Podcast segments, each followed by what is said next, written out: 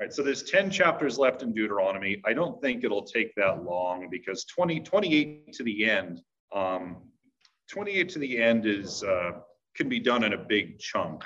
So, like I said, four to six weeks, I think we'll be done with Deuteronomy, and then we can do Isaiah because that's what everyone wanted to do. So, Isaiah it will be. So for for right now, we are still in Deuteronomy 23. I think we'll finish 23 and we can we'll we'll make a start on 24 depending if you guys want to we can talk about divorce and remarriage and sort of park there and spend most of our time doing that today once we get to it or we could just just talk about what deuteronomy 24 the section there says and then just breeze on past it and not park and talk about divorce and remarriage. But if anyone wants to talk about it we can we can make a thing of it once we get there we are in, uh, we're in Deuteronomy 23, starting in verse 15.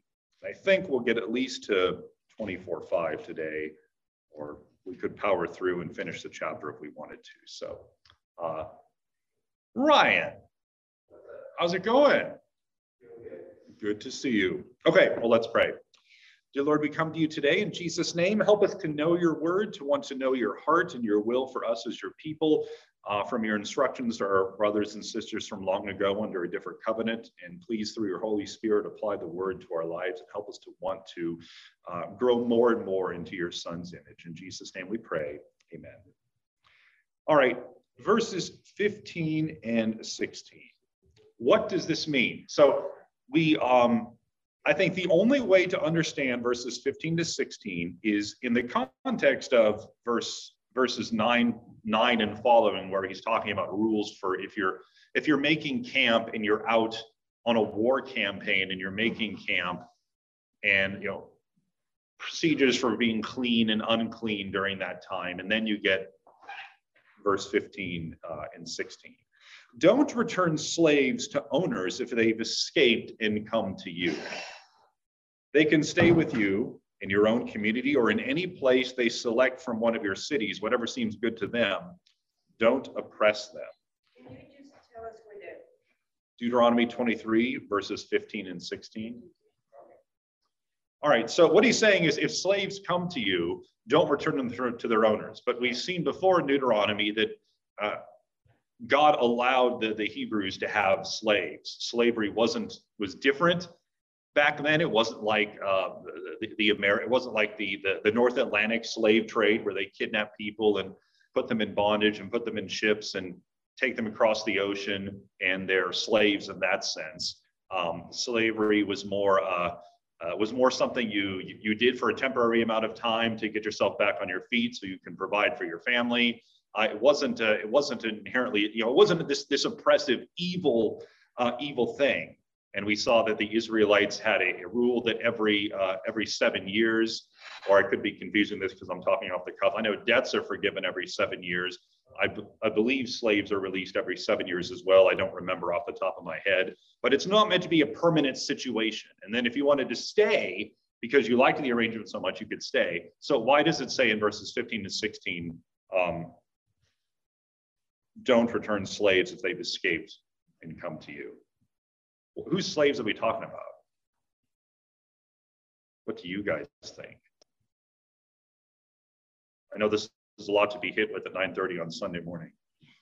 Whose slaves is Moses talking about? Okay, well, this is generating a lot of passion and discussion. So I think it's talking. Israelites, oh. slaves, slaves of the Israelites. Israelites, the slaves of the uh, Pharaoh of Egypt.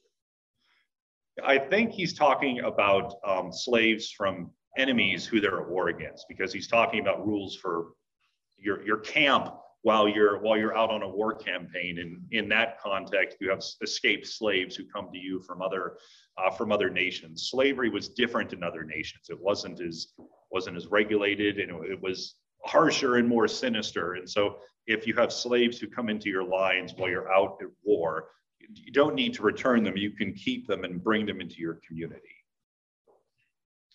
um, we'll talk more about, um, we'll talk more about, no, we might not get to that till next week. So, so there's that. Um, verses 17 and 18.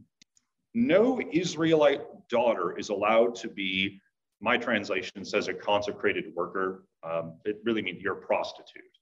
No Israelite daughter is allowed to be a prostitute. Neither is any Israelite son allowed to be a prostitute.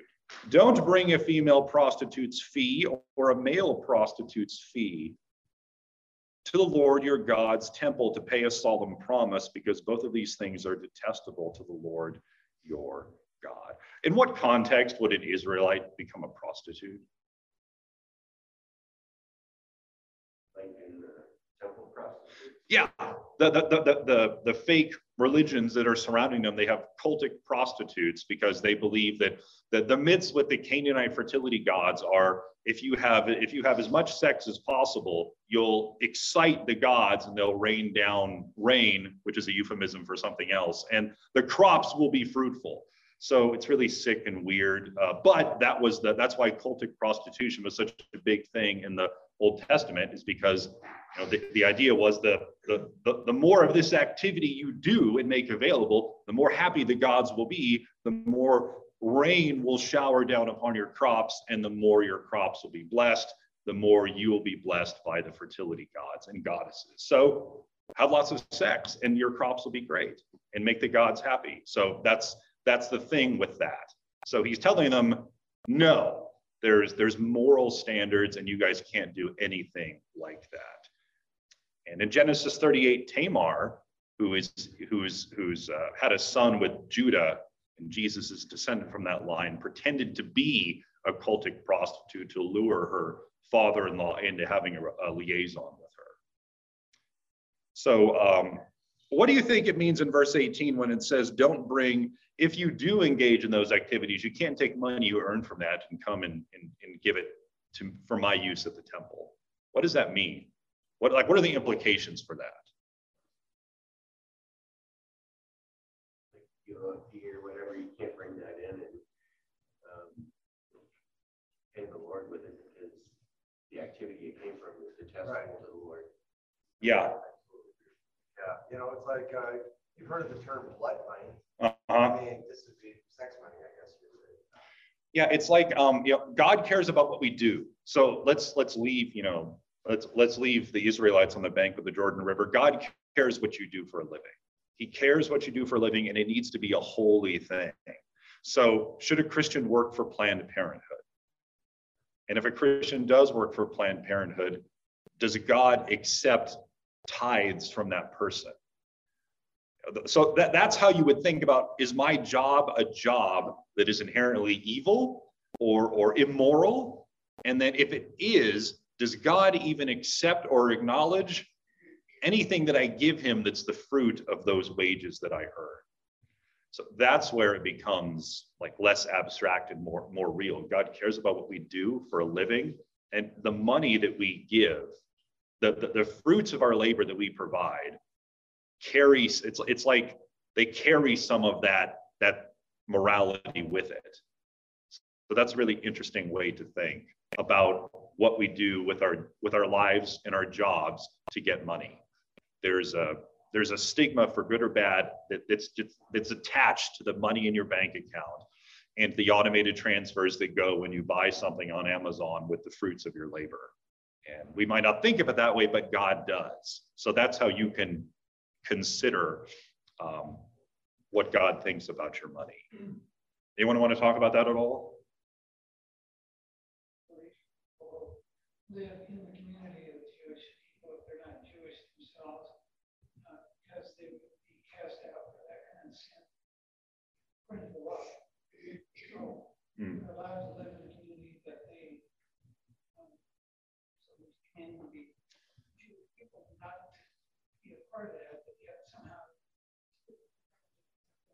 Yeah. Yeah, I, you know, I, God's heart clearly is that you wouldn't be doing something like that, but they're going to do something like that, right? And so because, you know, God is a realist and he knows people are going to do sinful things, he's trying to regulate, he's trying to regulate the sinful activities so it's within prescribed bounds. Like I just told you about Tamar, if you've never read Genesis 38, Judah is one of Jacob's 12 sons. Joseph is another. If you've never read Genesis 38, you should read Genesis 38 and you'll see what Tamar does. And Jesus is descended from that liaison with Judah and Tamar. She pretends to be a cultic prostitute in order to lure her father-in-law in so she can conceive and have a child. Um, so God's people are not are going to do things that are not right. And so rather than just issue uh, one statement that says be perfect or die, you know, he says be holy like I'm holy, but then he gives all these instructions on how to regulate bad activity when it happens and then how to uh, repent and get right with God after you do it. But that should never be your you should never view it as a get out of jail free card though. So but I think you're you're right, Ralph. I mean, there is this tension between God doesn't want you to do it, but then He puts rules in place for when you do do it. You know, God doesn't want us to God doesn't want us to have sexual relationships with our our parents, but Paul in 1 Corinthians 5 gives instructions on what to do if something bizarre like that happens. I mean, it's just it's it's realistic.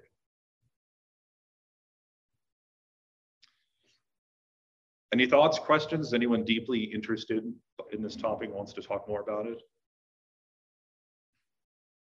Okay, well, uh, yes? Like, uh, people, drug dealers of the day and Ah. stuff like that, they like to give back to the poor and stuff like that, kind of like the Robin Hood Mhm. Growing up, I thought that was cool. And, um, but then later on, you know, realize it's not. All the, the things that you're doing with that money are, are equal to testable to the Lord. So, just, uh, Yeah, yeah. So think this idea of, you know, your money has moral, has, has a moral character attached to it because how did you get it? I think that's probably one of the most, re- one of the most really practical things that we can take away from this section we're going to go through today. Um, th- there's, there's a lot to think about with that, especially if we start thinking about whether our jobs are whether our jobs are things that God would be would be pleased with or not. For some people, there's not even a you know it's not even a question. It's perfectly fine. But there perhaps there are some, or the way you do your job, perhaps that is that that might taint the the fruit of your labor that we should think about. All right, um, verses 19 and 20. Why? Ah, Janine's here with the spaghetti. Hello. All right, why do you think this is in verses 19 and 20?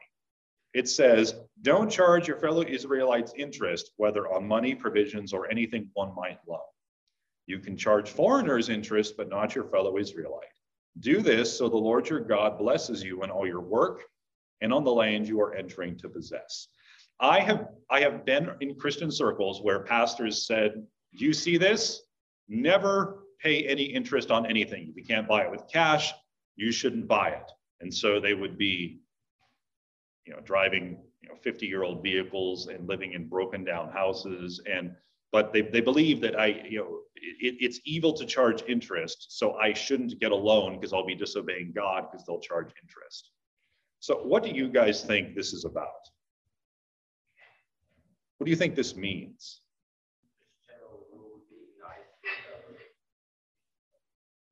Why shouldn't you charge interest? You can loan because you know the earlier in Deuteronomy we learned that you can loan, but every seven years it's all erased. You know, it, it's it's a it, it's a rolling seven years. Like 2022, everything's erased. 2029, everything's erased. So if you loan to someone in 2028, they're not going to repay you before everything cancels again. But you still need to loan to them. You can't be tight-fisted because you're like, well, they're not going to pay everything back. So I think I'll just make them wait until after the rollover date. So you can loan, but you can't charge interest. Why is this? Why did God not want him to do this? Ralph, yeah. Jesus, when he gave out the talents to the three servants, one buried the other two gained interest, mm-hmm. and they're being praised for getting interest back. So I think in that, Ralph asked about the parable of the talents. He gave different talents to different people, and some of them invested it and gained interest. Another guy like buried it away and hid it and gained no interest. And he uses it's a parable. So Ralph is asking, you know, so why is there a disconnect between Jesus giving an example of interest being charged, but here no interest is being charged? Uh, I think it's just a parable. He's just talking about everyday life. I, I don't think he's making like a moral statement. I think he's just using an example from everyday life to make a point. Interest was charged in the will. Yeah, so, so that, that's my answer. I think, I don't think he's trying to make like a moral statement about interest. I think he's just using an everyday example from normal life in the Roman world to make a point. That, that's what I think. I can ponder it more and we can talk more about it, but that's my, that's my off the cuff answer. Well, is it like, you know, you give your friends and family the friends and family discount? yeah. yeah. People that are in your family, you just, uh, because you love them, you don't give them a special. Why does, why does, well, are people in there, are, are people inherently nice and are always gonna, and are always gonna charge fair rates or are people rude and they're just gonna try and gouge one another? What do you think? What is the human tendency? Yeah, you're, you're gonna wanna make a buck. You're gonna want to, the human tendency is if you charge interest, you're gonna start abusing people. Look at all the payday loan places. If you know people who have go to payday loan things or get loans from predatory lenders who charge, you know, 20% interest that's designed so you'll never repay it, right? And there's laws trying to, you know, make that, you know, curb that and everything. People are going to try to ruin you. They're going to take advantage of you. They're going to abuse you. And it just will happen. It doesn't matter that you're like, but we're all brothers in the Lord. Yeah, okay, sure. I mean, let's be realistic. For you, you might not do that. For me, I wouldn't do that. But there's plenty of people who would with a big smile on their face. You know, so this is a brotherly love thing. In the community, don't charge interest to one another. Don't gouge each other. This you're supposed to be helping each other, not personally profiting. You shouldn't be looking to profit. You should be looking just to help. The foreigner is means like uh, like uh, someone from a different nation who you're doing trade with. He's not talking about you know like Ruth who joins the family. If you join the family, you're not a foreigner per se. You're, you're part of the family, no matter where you're from. So you can charge you can charge someone from you can charge someone from Egypt interest if you want, if you if you if you if you do a loan with them. You can charge your brothers and sisters interest because you're supposed to help them, not profit from their misfortune or from their need. So for today, what that means is when our church, when our church gives money to, to, to members who, who, who need it, we don't charge interest because wouldn't that be cheap? So just think about think about this in a real way. If if um, if we charged Haley interest because we loaned her money or gave her money, wouldn't that be really cheap? I mean, how cheap would that be? How could you do that with a straight face? I mean, how can you really do that with a straight face? That'd be rude and cruel. And you'd be like, really? Why? It's it we're supposed to help one another. We're not supposed to profit from someone else's misfortune or or bad decisions. We're supposed to help one another. So that's what's behind this um, this. So what do you think? I don't want to be like dismissive but i told you the story of pastors more from the king james only camp way to the to the right of, of us and me who say that they, they took this to mean that you, you can't ever get a loan that charges interest. So they will, they will subsist with only cash payments on everything. Do you think that that's what this is saying?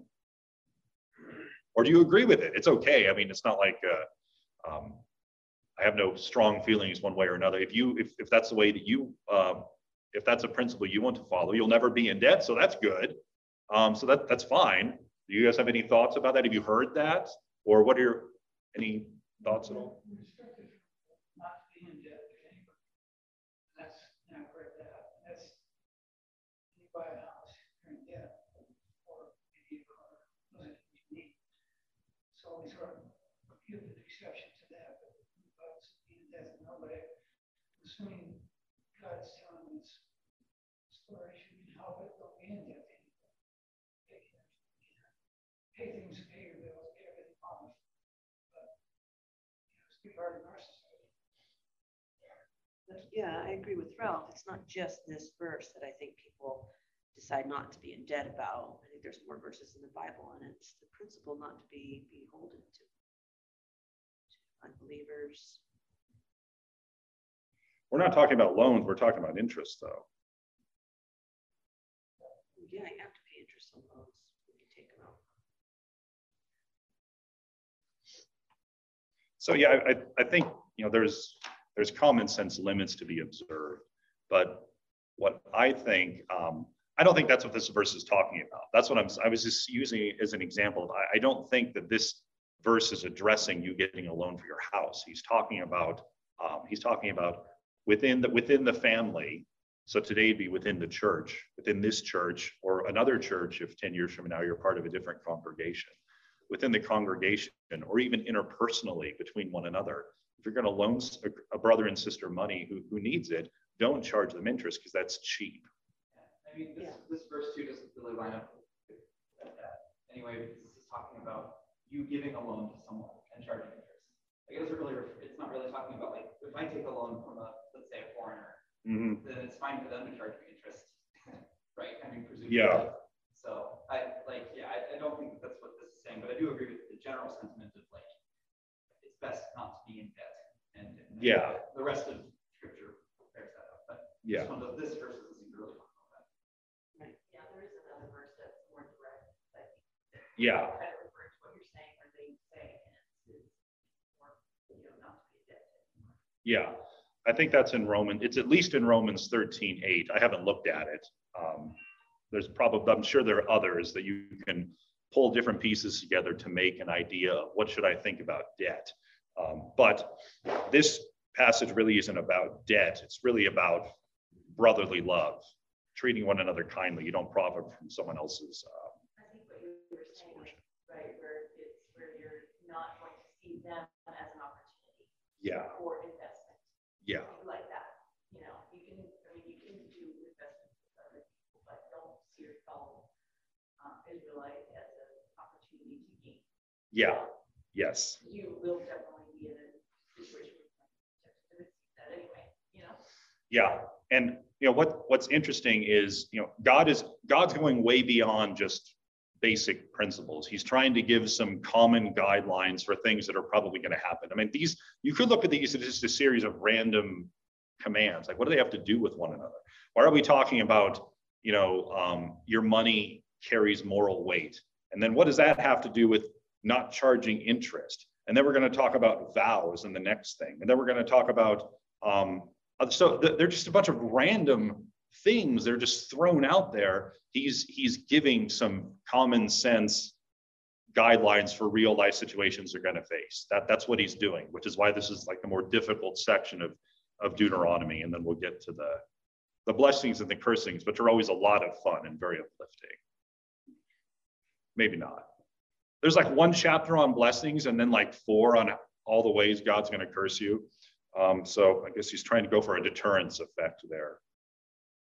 So um, verses 21 to 23, um, if you make a vow or promise to the Lord, you need to keep it. I don't think that's very controversial. Uh, we can talk about it if someone wants, but that's basically what he's getting at.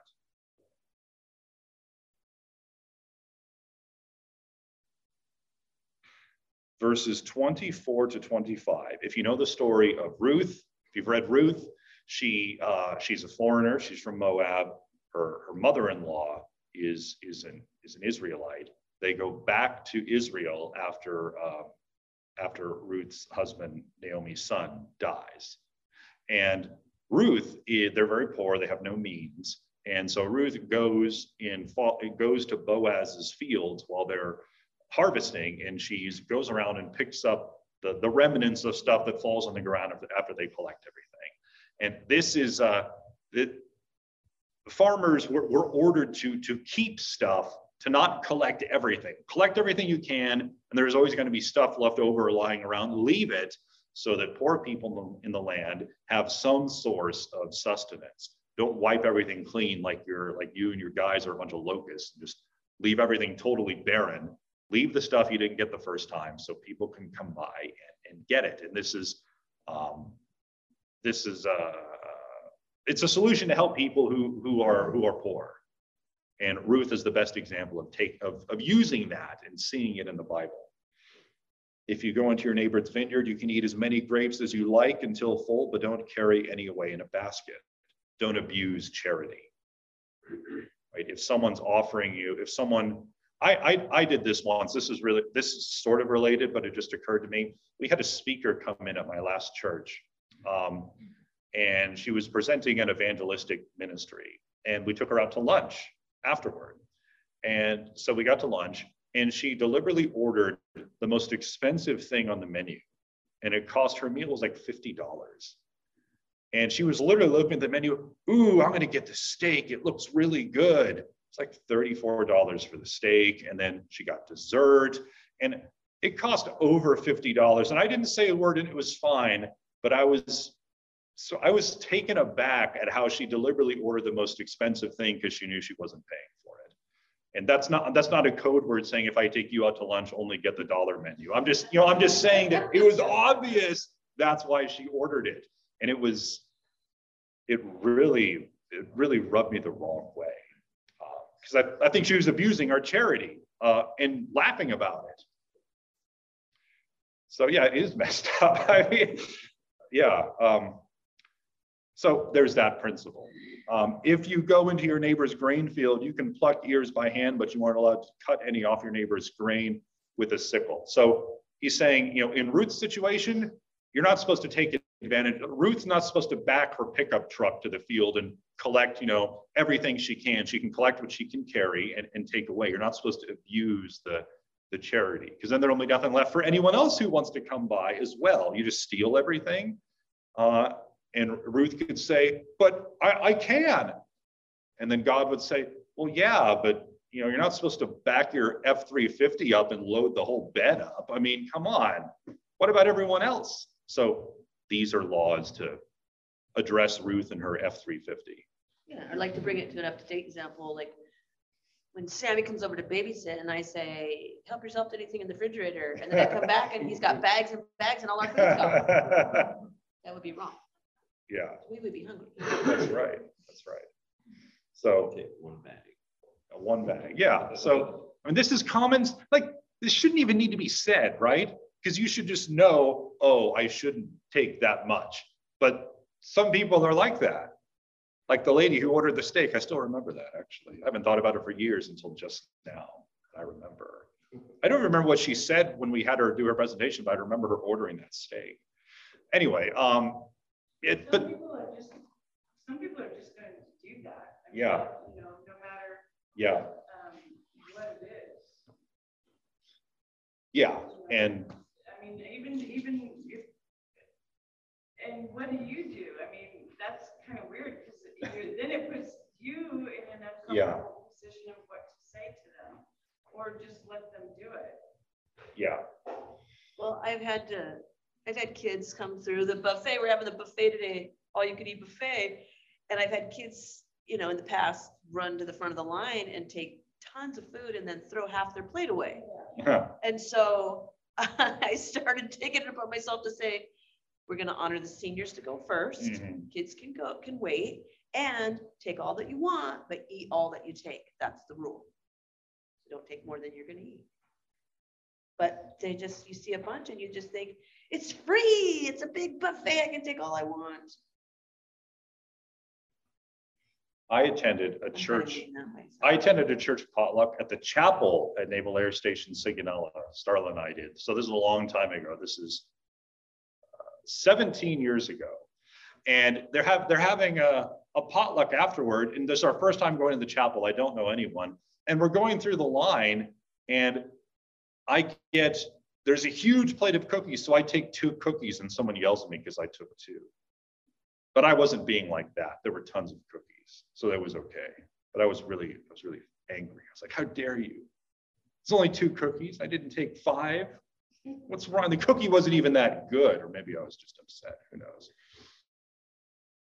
Uh, who knows? I prefer to think that I was in the right. But anyway, okay, so now we get to now we get to 24. This is the passage Jesus quotes when he's asked about divorce. So we can do two things here, and I don't care which one it is. Um, we can just talk about Deuteronomy 24 and just move on at high speed, or we can stop and we can talk about marriage and divorce. There are millions of different ideas about divorce in the Christian world. So we can talk about it, or we can just just breeze through and just talk about Deuteronomy 24 and that's it and just continue on. Does anyone have a preference? Is there is there does someone just don't they just don't want to talk about it?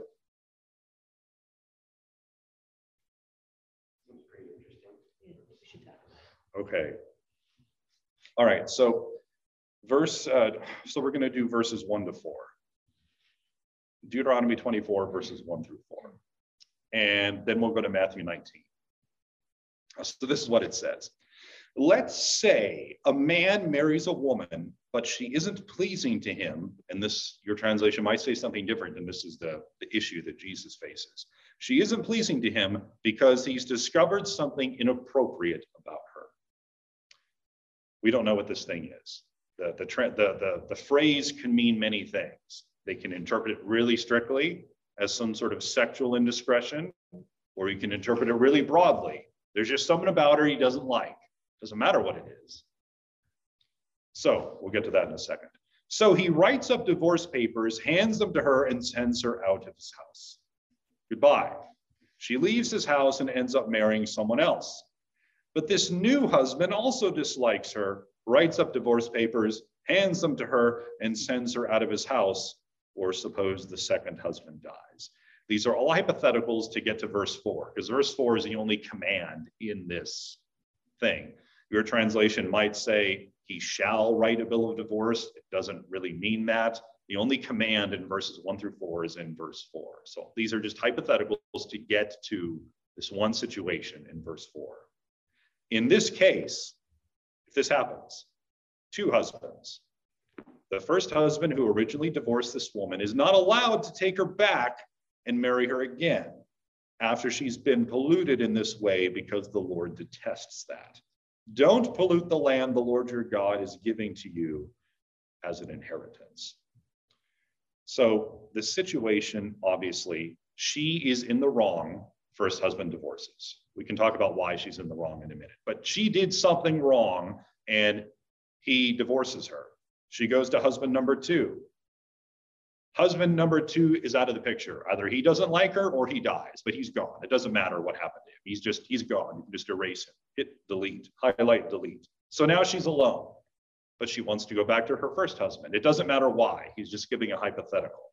In this case, the first husband may not take her back. And he talks about how she's been polluted or she's been defiled uh, in this way. And this is a really hard saying because what's what God's points, people wonder, well, what's God's point? Why can't he go back to the, why can't she go back to her first husband? Maybe they love each other. Maybe they want to try again. Maybe they've solved all their differences, you know. And God says, no, she's been polluted.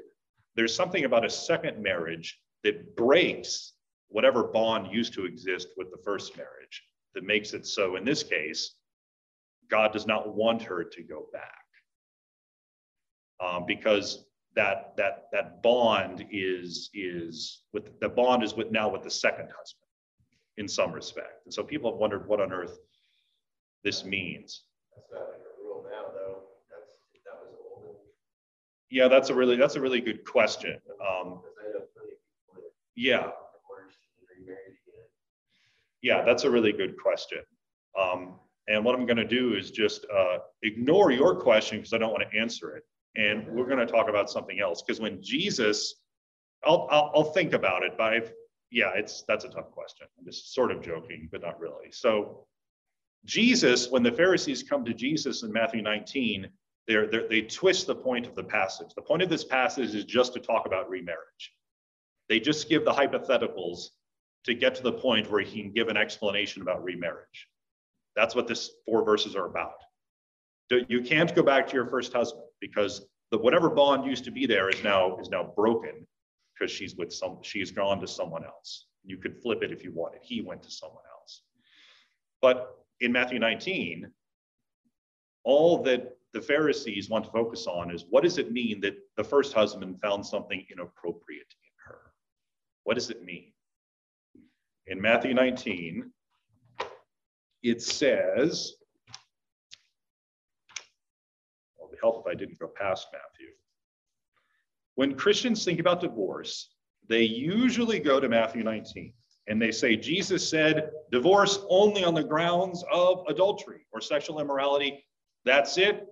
God said it. I believe it. That makes it so. The problem is, is that this is not the only place where divorce is spoken of. And Jesus is only answering a direct question about Deuteronomy 24. He's not talking about the other places we could go. He doesn't mention First Corinthians, well, First Corinthians hadn't been written yet, but if your unbelieving spouse deserts you, you're free to go. Exodus 21, uh, verses 7 to 10. If your spouse fails to provide you food, clothing, marital affection, which could mean caring and loving all the way to actual relations with one another, if those things aren't in place, Exodus 21 says the wife can walk away. That's not God's heart, but there it can happen. And it's really clear. Jesus isn't addressing any of that in Matthew 19. He's just answering a question about how to understand Deuteronomy 24.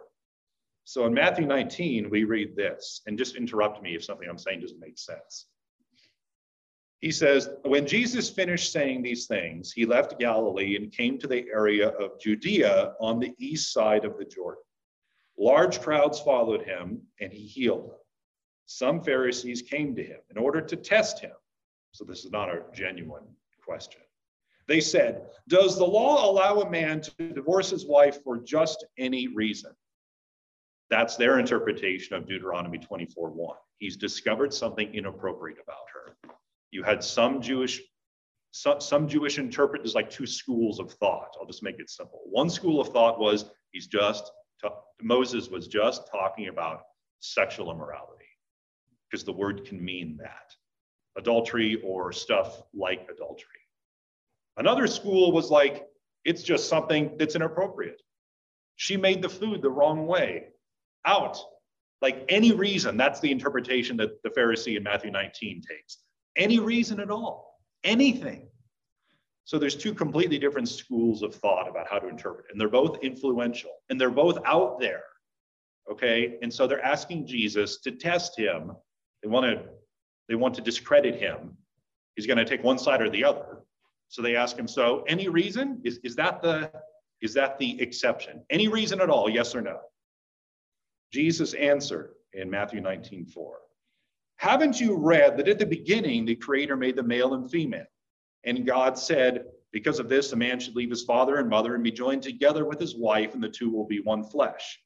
So they're no longer two, but one flesh. Therefore, humans must not pull apart what God has put together. So Jesus quotes Genesis. Did Jesus answer the question? Did he answer the question? No. He just he dodged the question and says, "Hey, God doesn't want divorce, guys. Let's let's set that aside. God doesn't want divorce. Haven't you read? He wants husband and wife to stay together. You grow up in a marriage in a in a family unit and you leave and you form your own family unit. That's that's God's heart, right? That's his heart. That's what he wants. That's the ideal. And so What was the question?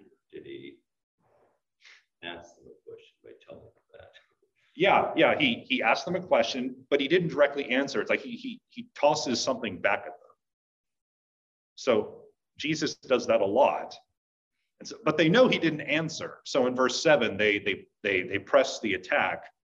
The Pharisee then said to him, Then why did Moses command us to give a divorce certificate and divorce her? Well, Moses didn't command it. He didn't say you had to divorce your wife. They could have worked it out. So the Pharisee is pushing, you know, Moses said we, we, we could divorce for any reason. So if God wanted husband and wife to stay together, why did he command us to divorce? But God didn't command to divorce. He provided an exception if circumstances warranted it. But you see, this is how the scripture is twisted. That's not God's heart. And that's Jesus's point. You're, you're asking it the wrong way. You're coming looking for an out. Can we divorce for any reason? And Jesus is like, that's not that's not the point. That That's not the point. God's heart is you state they stay together. And the Pharisee, well, divorce is permitted, so God does allow divorce. He wants us to divorce.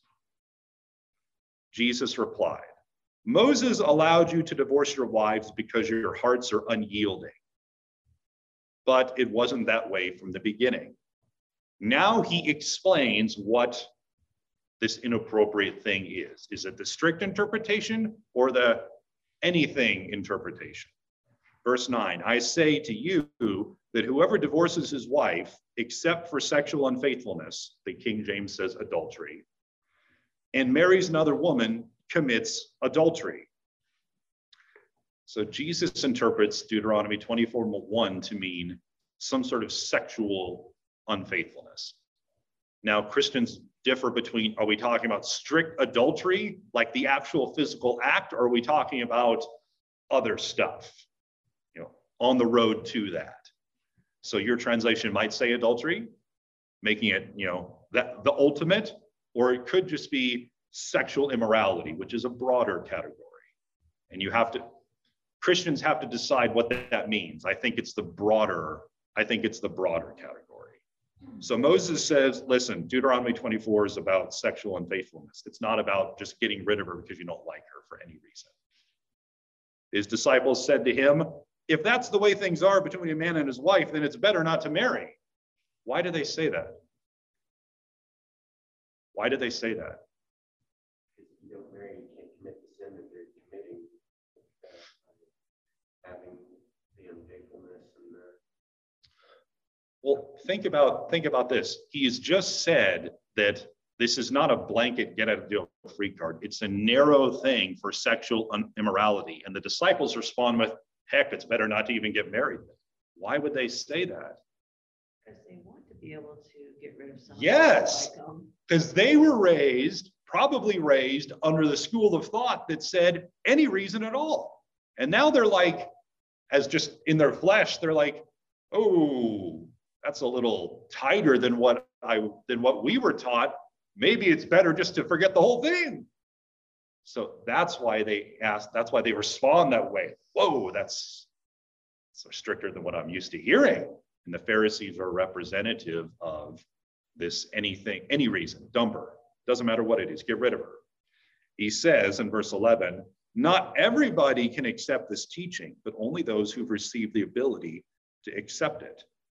And he goes on and describes people who've um, uh, describes people who who can make do without marriage, like people who've um, made themselves celibate and functionally they've they, they, they have no sexual life because they've devoted themselves to God. So Jesus says, if that's the way you want to go, you can do that if you can do it, but sometimes you can't. So he's saying, I, I wouldn't be too hasty to, to, to, to, wipe, to wipe, uh, throw marriage off the table here. So that's, that's the passage from Matthew 19. And what many, what many well-meaning Christians do is they take Matthew 19 as the only word on divorce. And so they say, yep, there's no adultery, can't happen, you're stuck. But there are other passages that, that talk about adultery. Jesus is only answering a question about Deuteronomy 24. He's not answering a question about, give me the entire story on divorce. He's just answering a question about what Deuteronomy 24 1 means. Does that make sense? Because you have Exodus 21, yeah, 21. I think I'm losing my head. I think it's Exodus 21, 7 to 10, where there are at least three criteria for, for a wife to walk away from her husband. In Exodus 21, it says, if he takes another woman for himself, he may not reduce her food, her clothing, or marital rights. If he doesn't do these three things for her, she will go free without any payment for no money. Deuteronomy 21, verses 7 to 11. Food, clothing, marital rights. Are you abusing your wife and refusing to provide her with sustenance that she needs for the household? Are you abusing your wife by refusing to provide her with clothing? Are you not providing food and shelter? Are you withholding food and shelter from her in some way? Are you are you one of those people who controls all of the money and only gives $100 to, if, if that's the way you work things out and your wife does the shopping, do you only give hundred dollars to your wife and tell her to make it work for the entire, for the entire month while you go and gamble? So, so, so this is where it becomes real. Are you denying your wife food and shelter functionally? Starving your family because you're stealing all the money to go do other stuff with it, or to buy secret things, or to have a secret life. Marital rights. That can mean a bunch of things. It doesn't have to just mean sex. I think it probably means that the whole the whole spectrum of love and affection, including romance, that is supposed to that is supposed to be the marriage relationship. Now that's really hard to like make a rule. Well, what does that look like? I think I think that Christians need to look at the whole picture and ask for wisdom. But in general, these are these are qualifications that allow that allow for divorce within God's family. It doesn't mean God wants it, but it's there. First Corinthians 7, unbeliever walks away. Two people are married, one believer, one unbeliever, the unbeliever walks. You're free. You don't you can pursue, you don't have to. Paul says that explicitly. So I have a large, I have a long thing that I wrote um, about this, but there's at least at least four things: um, food, clothing, marital rights, the whole matrix of love and romance and affection that are supposed to characterize a marriage. Um, unbelieving spouse walks away, deserts. Um, so the, this is the whole. We're getting toward a bigger picture about divorce than just Matthew 19. But who am I? I mean, uh, this is not the, I don't have the last word. You ask five pastors, you're going to get five different answers on what about divorce. I've known pastors who say, never divorce, never, unless adultery, and that's it. I've spoken to I've spoken to wives who feel they can't leave because they're in an abusive relationship, not at this church, but years ago. And she felt that she couldn't leave because her husband uh, sometimes is physically abusive, but um, had never cheated on her. And the counsel she received was, "There's been no adultery. I'll pray for you." So this is very real. It's really personal, and you all may have heard different interpretations. So that's that's my that's my 10 second version on uh, divorce in in the Christian life, springboarding from Deuteronomy 24. You guys have thoughts, questions? You're free to you're free to to, to come in if, if you need to. Okay. Okay. You guys have thoughts, questions? I think in a case where the guy is super abusive, there's a lot of women killed because they are can't get help or they don't run. Yeah. When they need to.